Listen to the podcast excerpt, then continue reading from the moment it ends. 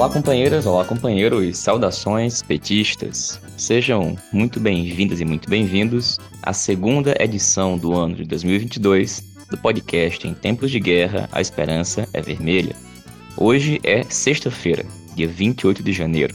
Eu sou o Patrick e toco a conversa junto com vocês. No episódio de hoje, falamos sobre as opiniões que andam sendo difundidas em alguns meios de comunicação de esquerda que, literalmente, estão forçando a mão para justificar uma possível presença de Geraldo Alckmin como vice na chapa presidencial junto com Lula. Natália Sena, da Comissão Executiva Nacional do PT, fala para a gente sobre como é que estão as coisas no PT e na esquerda nesse começo de 2022, abordando também o tema da federação partidária. E o companheiro Daniel Kibuco, secretário de combate ao racismo do PT do Distrito Federal, comenta os desafios da Secretaria de Combate ao Racismo nesse início de ano e o papel da luta anti-racismo no programa das eleições deste ano de 2022.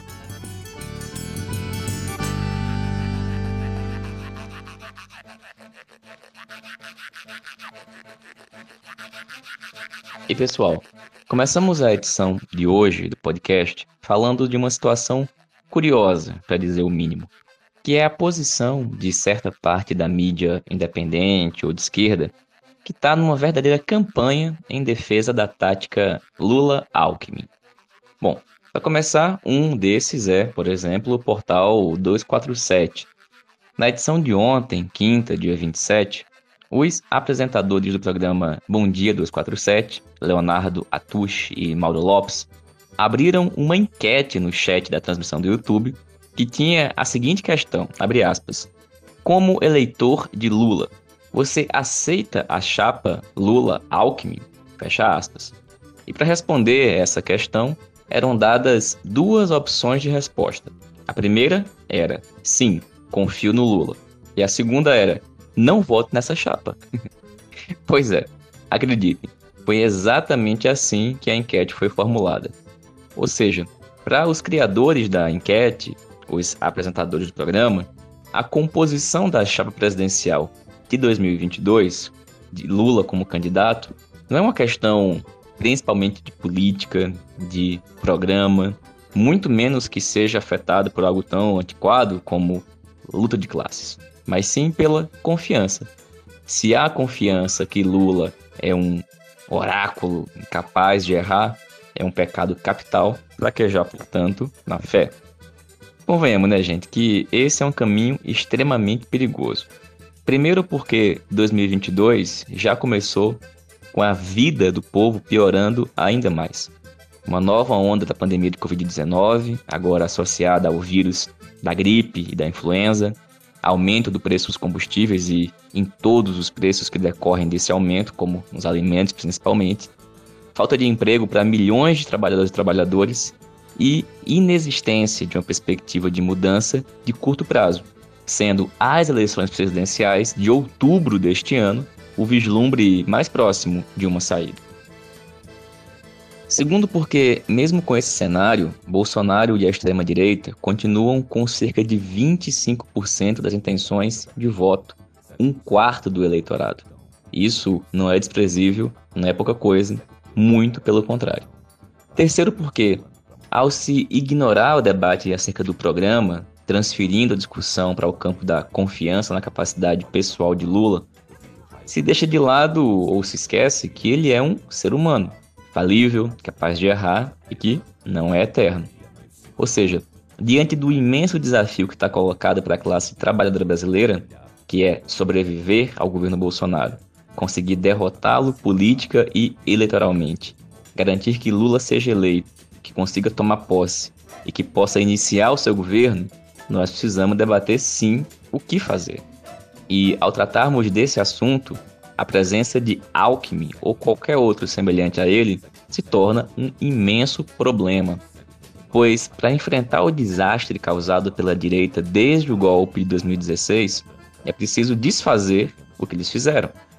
E isso é algo que a direita, entre aspas, não bolsonarista, quer evitar ao máximo, porque foi com o que eles fizeram desde o golpe de 2016. como as reformas neoliberais, a retirada constante de direitos e o rebaixamento das condições de vida da maioria do povo, que uma parcela expressiva da elite viveu muito bem obrigado todo esse período, fazendo fila para comprar jatinho e jet ski, enquanto o povo faz fila para comer osso. Por isso, cumpre um papel extremamente negativo a posição de quem, nestas circunstâncias, força a mão na defesa de Alckmin, como se quisesse puxar a fila dos fiéis mais devotos para ter reconhecimento na missa. Bom, numa rápida pesquisa entre as matérias publicadas nas últimas semanas, a gente se depara com afirmações como, por exemplo, abre aspas, é o Alckmin que está aderindo a nós, não o contrário, fecha aspas. A afirmação do sociólogo Legene Mihan, à TV 247, na manhã de hoje, dia 28 de janeiro. Ou ainda, a declaração do jornalista Alex Solnick, no Bom Dia 247, de ontem, quinta, dia 27, que todo o PT e a esquerda deveriam se unir no apoio à chapa Lula-Alckmin para as eleições. Segundo ele, a chapa está praticamente consolidada e os ataques ao ex-governador são contraproducentes. Abre aspas. Está na hora de parar a guerra ao Alckmin, disse o Alex Solnick. Bom, indo numa linha ainda mais, digamos, radical em defesa do Alckmin, foi o colunista do Diário do Centro do Mundo, José Cássio, em artigo intitulado Por que Alckmin é o melhor vice para Lula, publicado no site da DCM no dia 18 de janeiro. Segundo o jornalista Zé Cássio, uma frase de seu texto, que é como ele termina, Geraldo é o cara. É a última frase do texto do José Cássio.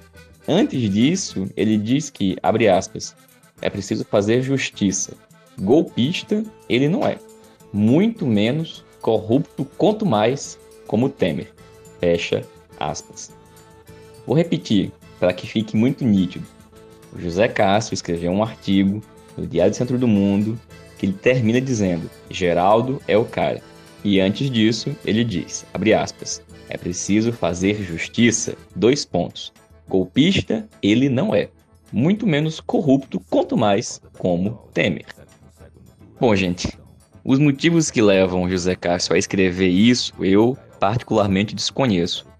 Mas convenhamos que bastaria uma simples gugada, simplesmente jogar no Google qualquer coisa, para saber a ficha corrida do Geraldo Alckmin à frente do governo de São Paulo.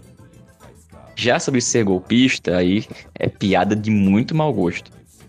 Foi o Alckmin quem autorizou a liberação das catracas do metrô de São Paulo, incentivando e apoiando todos os atos golpistas. Foi ele quem disse que concordava em gênero, número e grau com as declarações de FHC em apoio ao impeachment.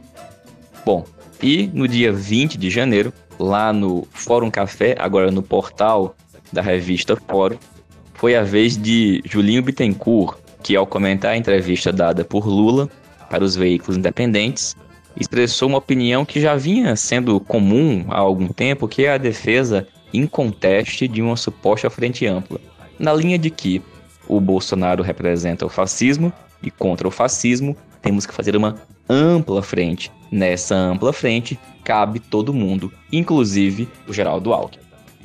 Por bem, pessoal, esses são apenas alguns exemplos, né, de como alguns meios, portais independentes e de esquerda têm se comportado diante desse debate.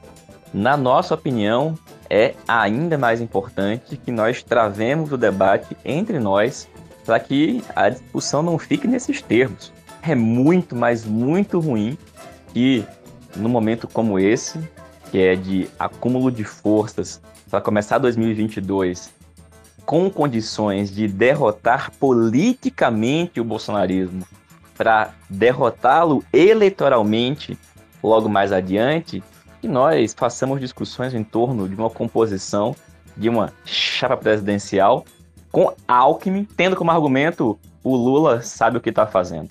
Não é por aí. Pelo contrário, na nossa opinião, o momento continua sendo de discutir profundamente o programa. O que é que efetivamente deve ser feito em um novo governo Lula. como é que vamos desfazer tudo aquilo que foi feito, pelo menos desde o golpe de 2016. Deve ser em torno desse programa que as alianças e composições devem ser discutidas. E é falando sobre isso que a gente vai escutar agora a companheira Natália Sena, da Comissão Executiva Nacional do PT. A gente pediu para a Natália falar para a gente sobre como é que está o partido e a esquerda brasileira neste começo de 2022, quais são as principais questões e debates que estão acontecendo.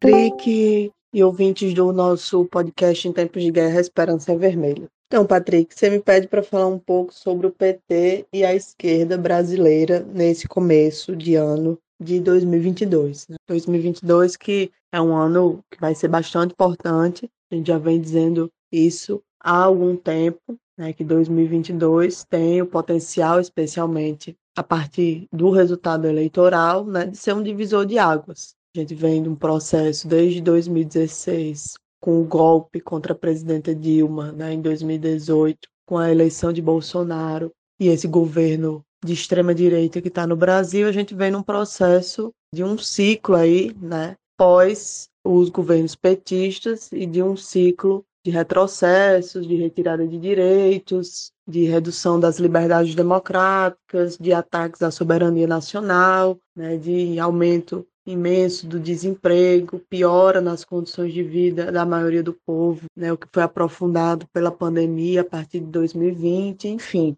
A gente vem nos últimos seis anos né, nesse processo e 2022 a gente vai ter a oportunidade de seguir num caminho diferente ou continuar nessa situação que a gente está hoje, né? A partir de que projeto vença a eleição que está marcada para acontecer em outubro. Então é um ano muito importante, porque é um ano que pode ser definidor dos rumos aí do que vai acontecer no Brasil, do que a nossa população vai viver nos próximos anos, talvez até nas próximas décadas, né? É o ano que a gente tem a oportunidade de alterar o rumo que o Brasil vem seguindo desde o golpe até os dias de hoje. E aí, sobre o PT e a esquerda brasileira nesse começo de ano tão importante, né? Eu acho que tem alguns temas que estão no centro do debate, que estão tomando, né, a maior parte das atenções. Eu vou falar um pouco sobre eles e também dizer como eu acho que a coisa, enfim, está e como deveria estar, né? Para estar num rumo melhor, digamos assim. Os dois temas principais, eu acho, são os temas da formação da federação, né, no que diz respeito ao PT, mas não só ao PT, né, a esquerda brasileira, porque vamos lembrar que o debate da federação também inclui o PCdoB, né? Essa federação que está em discussão inclui PT, PCdoB, PSB e alguns estão falando mais recentemente, né? Isso não estava muito no horizonte no ano passado, mas esse ano entrou, estão falando no PV. Então, esse é um dos temas. O segundo tema é o tema da vice-presidência, que é quem vai ocupar o lugar do vice na chapa do companheiro Lula. Né? Eu acho que esses dois temas aí têm permeado o debate e têm ocupado as atenções aí da esquerda, né? tem sido parte das articulações e a gente precisa falar um pouco sobre eles, sobre os desdobramentos deles e o que mais né, deveria estar na pauta nesse início de ano. Primeira coisa é que eu acho o seguinte: está prevalecendo no debate e nas operações políticas práticas né, a discussão, a operacionalização da tática eleitoral estrita para a campanha de Lula. Né? Então, o tema da federação, o tema de Alckmin na vice, o tema das alianças nos estados, que está vinculado a tudo isso, é o que está prevalecendo no debate. E isso, na minha opinião, está se dando de uma forma muito ruim, né? Muito ruim porque é, já desde o ano passado eu venho dizendo isso, está tendo uma inversão. Né? Primeiro se debate o vice, primeiro se debate se entra ou não num instrumento como esse da federação, né? sem que tenha sido feito debate de programa, sem que a mobilização, a organização da campanha esteja no centro das discussões. Vou falar um pouco sobre isso também, sobre os comitês populares de luta, né, que agora a direção está orientando que sejam criados, mas enfim, está tendo uma inversão nesse sentido, né? Estamos debatendo federação sem que se saiba, por exemplo, qual é o programa da federação, em torno de que né, quatro partidos como esses que eu falei vão se unir em federação. Está se debatendo colocar um neoliberal na vice, né, um tucano na vice, como Alckmin, que tem o histórico que tem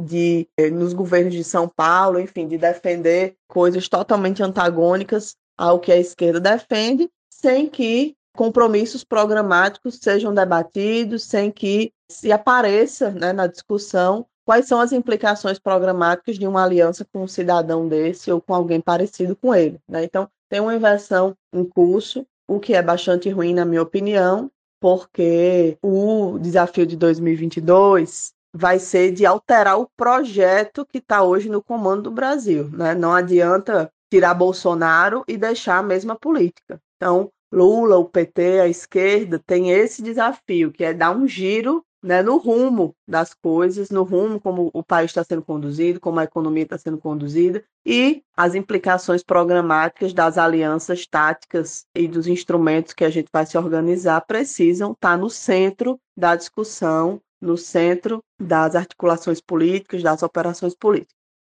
E, infelizmente, não é isso que está acontecendo, né? Como a gente tem é, observado, é, todo mundo tem acompanhado, provavelmente, pela imprensa, né? Esse debate da federação está sendo feito de um jeito bastante torto, né? não está sendo feito de um jeito adequado. Nas instâncias do partido, desde 16 de dezembro, não se reúne nenhuma instância nacional, nem o diretório, nem a executiva. Além de não se reunir nenhuma instância nacional, não tem sequer informes sobre o que está acontecendo. A esmagadora maioria dos dirigentes nacionais do partido estão sendo informados pelo que a imprensa diz acerca, por exemplo, do assunto da federação. Né? Isso é um péssimo sinal do que está em curso.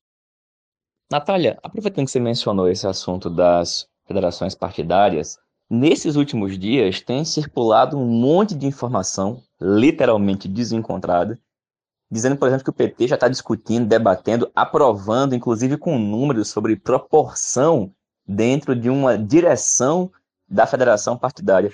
Pode falar para os companheiros e companheiras que discussão de fato está acontecendo, se é que está acontecendo alguma discussão nas instâncias do partido? Patrick, sobre isso da federação, né, tem uma coisa que eu queria destacar, que é o seguinte: não tem respaldo das instâncias nacionais do partido para o que está sendo feito. Né? E aí eu explico. Como eu já disse, desde 16 de dezembro de 2021, as instâncias nacionais do PT não se reúnem, seja o Diretório Nacional, seja o Executivo Nacional. E além de não se reunirem, não tem qualquer debate sobre o assunto, nem no grupo de WhatsApp. Então não tem um informe que desemboque em opiniões por escrito, em votação pelo grupo de WhatsApp, como já aconteceu em outras situações, enfim, que apesar da gente não concordar, óbvio, com esse formato, mas nada disso está acontecendo, entendeu? Então, isso que está saindo na imprensa, muita gente tem perguntado, né?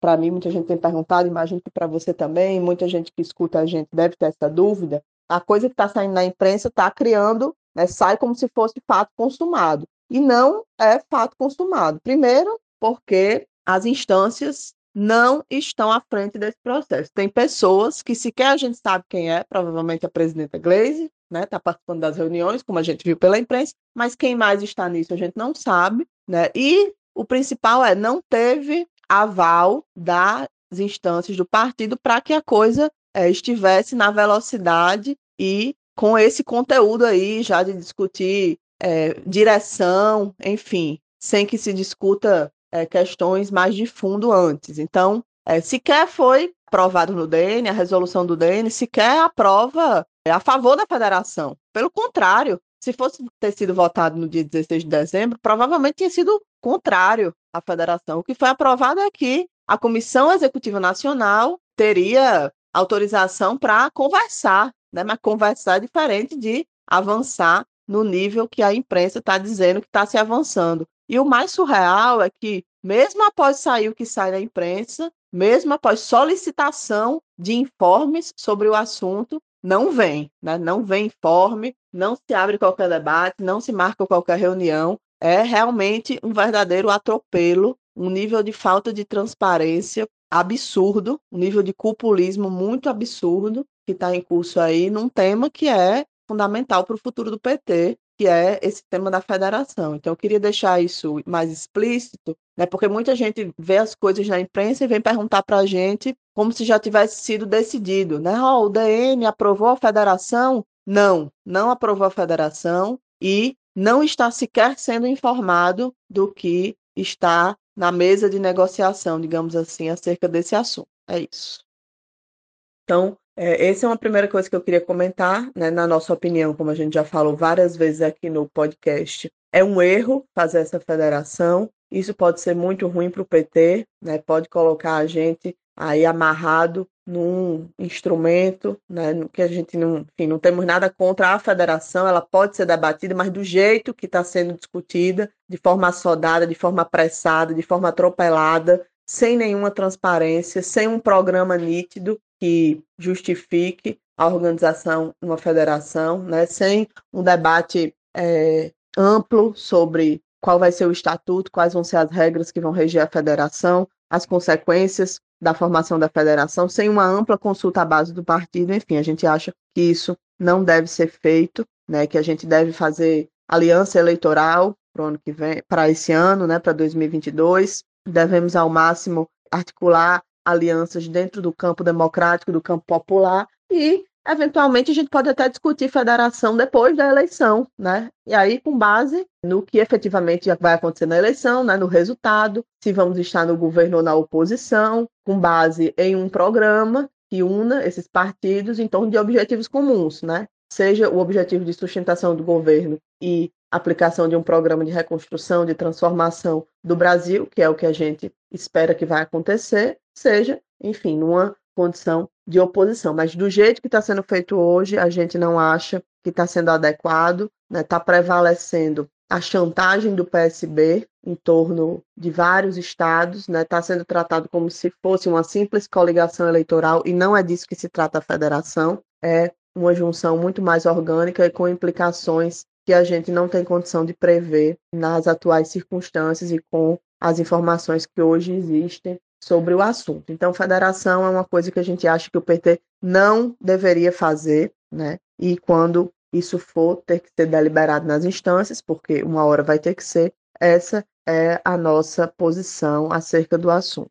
Outro assunto que está mobilizando muito é a questão da vice. Né? Aí também tem um problema parecido com esse da federação, que é uma total e completa inversão. Né? Primeiro se debate o nome, né? sem qualquer discussão programática, sem qualquer filtro programático, né? Porque convenhamos que se cogitar um nome como o de Alckmin já é, enfim, em si um problema. Quem acredita em compromisso vindo desse cidadão, bom, tem nem o que dizer. Mas nem isso a gente tem, né? O fato é que nem isso a gente tem, não tem sequer qualquer declaração com ensaio de autocrítica ou de mudança na visão que esse cara tem, né? E aí ele está sendo, enfim, colocado num, num lugar que, na nossa opinião, não é o lugar dele, né? Um político, enfim, decadente, teve 5% dos votos, se eu não me engano, em 2018 para presidente, estava ali, enfim, nem era muito lembrado, e de repente a gente, Lula, o presidente Lula, o PT, que está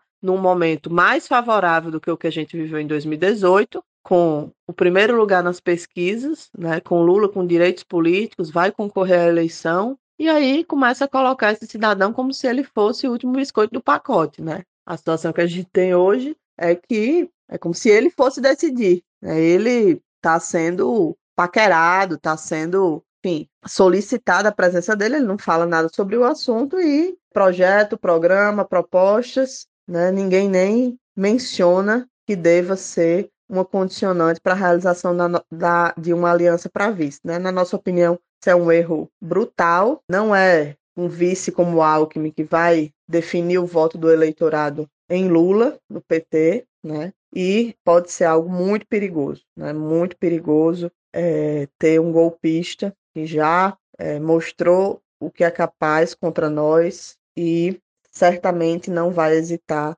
em é, realizar em outros tipos de ataques, caso é, seja esse um cenário de forte disputa a partir de 2023 com a gente no governo, que é o que eu imagino que vai acontecer. Então, esse é um outro assunto que está aí no início, né, no final de 2021 já estava em pauta e nesse início de 2022 segue, né, até porque o companheiro Lula é, resolveu começar a dar declarações sobre o assunto, né, a mais recente foi é, num tom bastante complicado, na minha opinião, que foi no sentido, enfim, dar a entender que é como se Alckmin que fosse decidir, né? A questão da vice vai depender do partido que ele for e tal. Então, assim, dependendo do que ele decida, ele vai, né? Como se o lugar dele já tivesse, enfim, reservado. Na minha opinião, muito ruim, um problema que a gente vai ter que enfrentar também aí nos próximos meses, tanto no debate interno do PT, porque isso vai ter que ser colocado em discussão e em votação no diretório, no Encontro Nacional de Tática Eleitoral, quanto é, principalmente no debate público, né, no debate com as pessoas, porque vamos combinar, né? Fazer campanha, defender um projeto de transformações radicais, né, de geração de emprego, de desenvolvimento de direitos, de fortalecimento do serviço público e tudo mais, com um cara com a bagagem, com o histórico desse cidadão Alckmin do lado, não é uma operação fácil. No que diz respeito ao PT, Patrick, tem um outro assunto que eu queria comentar, que é a orientação que saiu nessa semana acerca da criação dos comitês populares de luta. A orientação foi oficialmente divulgada a partir de uma reunião do presidente Lula com os dirigentes dos setoriais do país inteiro, uma reunião bastante grande, né? E basicamente foi colocado como meta né, montar 5 mil comitês populares de luta até maio de 2022, né? Comitês nos territórios, comitês setoriais, comitês virtuais, né? com o objetivo de organizar as pessoas, mobilizar para a campanha do presidente Lula e não só, né? Para o pós. A ideia é que esses comitês funcionem como uma espécie de núcleos, assim, pelo menos foi um pouco do que eu entendi da proposta, que vão né, atuar na pré-campanha, que na, durante a campanha vão ser comitês Lula presidente e que no pós-campanha devem né, se manter ativos é, no processo de mobilização para a implantação de um programa de reconstrução e de transformação do Brasil a partir do governo Lula. Então, essa é a ideia dos comitês, né? ainda não está em prática, foi, enfim, foi lançado essa semana e o processo de construção disso é, deve começar nos próximos dias, nas próximas semanas, mas é um fato relevante, né, um fato importante que a gente considera bastante positivo que tenha se tomado essa iniciativa. Esperamos que ela saia realmente do papel, se efetive, né, e principalmente que se constitua como um trabalho político de base efetivo, real, né, na, existente na vida real, e não só enfim, uma junção de, de instrumentos burocráticos que concretamente não estão atuando é, no cotidiano da vida das pessoas, organizando as pessoas em torno de pautas, em torno de questões do cotidiano. Então, a gente espera que isso saia do papel mesmo. Vamos, tem, é importante que a gente participe, né, crie comitês, populares de luta, estimule a criação, participe dos comitês que, enfim, tiver na nossa região, no nosso bairro, nos nossos setores de atuação, porque vai ser fundamental né, para a campanha e principalmente para o pós-campanha, né, para sustentar o governo, para incidir na linha política do governo, que a gente tenha muita gente organizada e mobilizada em torno da, de um projeto diferente desse, de um projeto democrático, popular, para o Brasil. É claro que, como eu disse antes, vai ser desafiador, né? Porque tem contradições em todas essas dinâmicas caminhando juntas, né? Federação com partido com amplíssimos setores de direito como o PSB, se isso se materializar, né? não, não está dado que isso vai acontecer, um vice neoliberal e, ao mesmo tempo, organização de base, mobilização massiva, enfim. Isso são dinâmicas distintas que vão apresentar conflitos, mas que fundamental que a mobilização, que a organização de comitês, que o debate em torno do programa, principalmente quando estamos diante desse tema da federação e do vice, prevaleçam. Né? E é para isso que a gente vai aí se dedicar nos próximos meses desse ano, para que o PT construa uma aliança compatível com o programa petista de esquerda né, e que e para que a gente amplie muito, muito mesmo, a nossa capacidade de mobilização e de organização, que a gente chegue em agosto, setembro e outubro, que é o período da campanha, num patamar muito superior ao que a gente tem hoje e principalmente que a gente consiga manter essa organização para além da disputa eleitoral de 2022. Então, essas são as questões que eu acho que vale a pena comentar sobre esse início de ano, né, e que é, tudo indica que, pelo menos ao longo das próximas semanas, talvez meses, vão se manter aí em pauta, né, porque as definições acerca desses assuntos e os desdobramentos é, ainda não estão nítidos sobre que rumo vão tomar. É isso, valeu. Beijos. Valeu, Natália. Obrigado, companheira. E pessoal, a gente vai escutar agora o companheiro Daniel Kibuco, que foi eleito, no final do ano passado, secretário de combate ao racismo do PT do Distrito Federal. E fala pra gente sobre os desafios no início desse ano à frente da secretaria e também o papel da luta antirracismo no programa para as eleições deste ano de 2022. Olá, Patrick. Olá, pessoal que está escutando o podcast A Esperança Vermelha. Aqui quem fala é Daniel, de Brasília, secretário de combate ao racismo do PT do Distrito Federal. Então, pessoal, acho que para esse ano nós temos alguns desafios importantes na luta antirracista aqui no país, né? Em primeiro lugar, não dá para sair da pauta que mais está sendo discutida, que é o tema das eleições, né? Esse é um ano eleitoral e a gente tem um desafio muito importante de aglutinar né, todas as forças que estão comprometidas com a luta antirracista, especialmente as organizações do movimento negro, para a construção de uma pauta política robusta que dê conta de superar o problema do racismo no Brasil. Temas como a violência, as cotas raciais, os organismos né, de proteção e de promoção da igualdade racial, todos são elementos que vão ter que estar constando nos programas de governo e no programa dos candidatos proporcionais. E cabe ao movimento negro estar pautando essas questões. Mas não apenas pautar os nossos aliados, é necessário também construir uma bancada parlamentar de fato representativa, né? Onde a gente tem 56% da população brasileira declarada preta ou parda. Quando a gente olha o Congresso Nacional, a gente tem uma representação ínfima, né? Muito abaixo do que é a verdadeira distribuição racial da população brasileira. Então, além de fortalecer essas candidaturas, é também importante discutir internamente dentro dos partidos, especialmente no PT, que é da onde a gente fala, é, para que essas candidaturas tenham o apoio necessário né, para conseguir ter êxito no pleito eleitoral. Esse é um elemento importante. E além disso, né, já tem uma pauta urgentíssima para o primeiro semestre, que aí não é mais a questão eleitoral, mas Vamos ver como é que a dinâmica do Congresso Nacional vai se desenhar nos próximos meses. A gente sabe que o ano de eleição o Congresso fica um pouco mais devagar, mas nós temos a discussão da renovação da lei de cotas, né? Fim do prazo de 10 anos desde a da lei é, federal que instituiu as cotas. É preciso renovar esse processo das cotas, já existem algumas iniciativas tramitando no Congresso, e além de renovar, aperfeiçoar, né? Os diversos estudos demonstram a efetividade das cotas, mas também suas limitações. Né? Fica evidente para todos os pesquisadores que as cotas apenas por questão de renda não promovem a diversidade, ou seja, o acesso das pessoas negras dentro das instituições superiores. Entretanto, nas naqueles lugares onde as cotas tiveram o recorte racial, isso de fato se implementou. Então é necessário que a gente aprimore esses mecanismos e renove. E é uma batalha muito dura considerando a composição é, racial do Congresso e esse governo racista que está aí. Então, então aí alguns pensamentos aí para esse ano de 2022 e vamos à luta. Obrigado, Patrick. Saudações socialistas e antirracistas a todos e todas. Valeu, Daniel. Obrigado, companheiro. Pessoal, essa foi a segunda edição do podcast Em Tempos de Guerra, A Esperança é Vermelha. Aproveito para convidar todo mundo para, a partir de segunda-feira, acompanhar a Jornada Nacional de Formação Política Clóvis de Castro, realizada pela Escola Latino-Americana de História Política, a ELAP.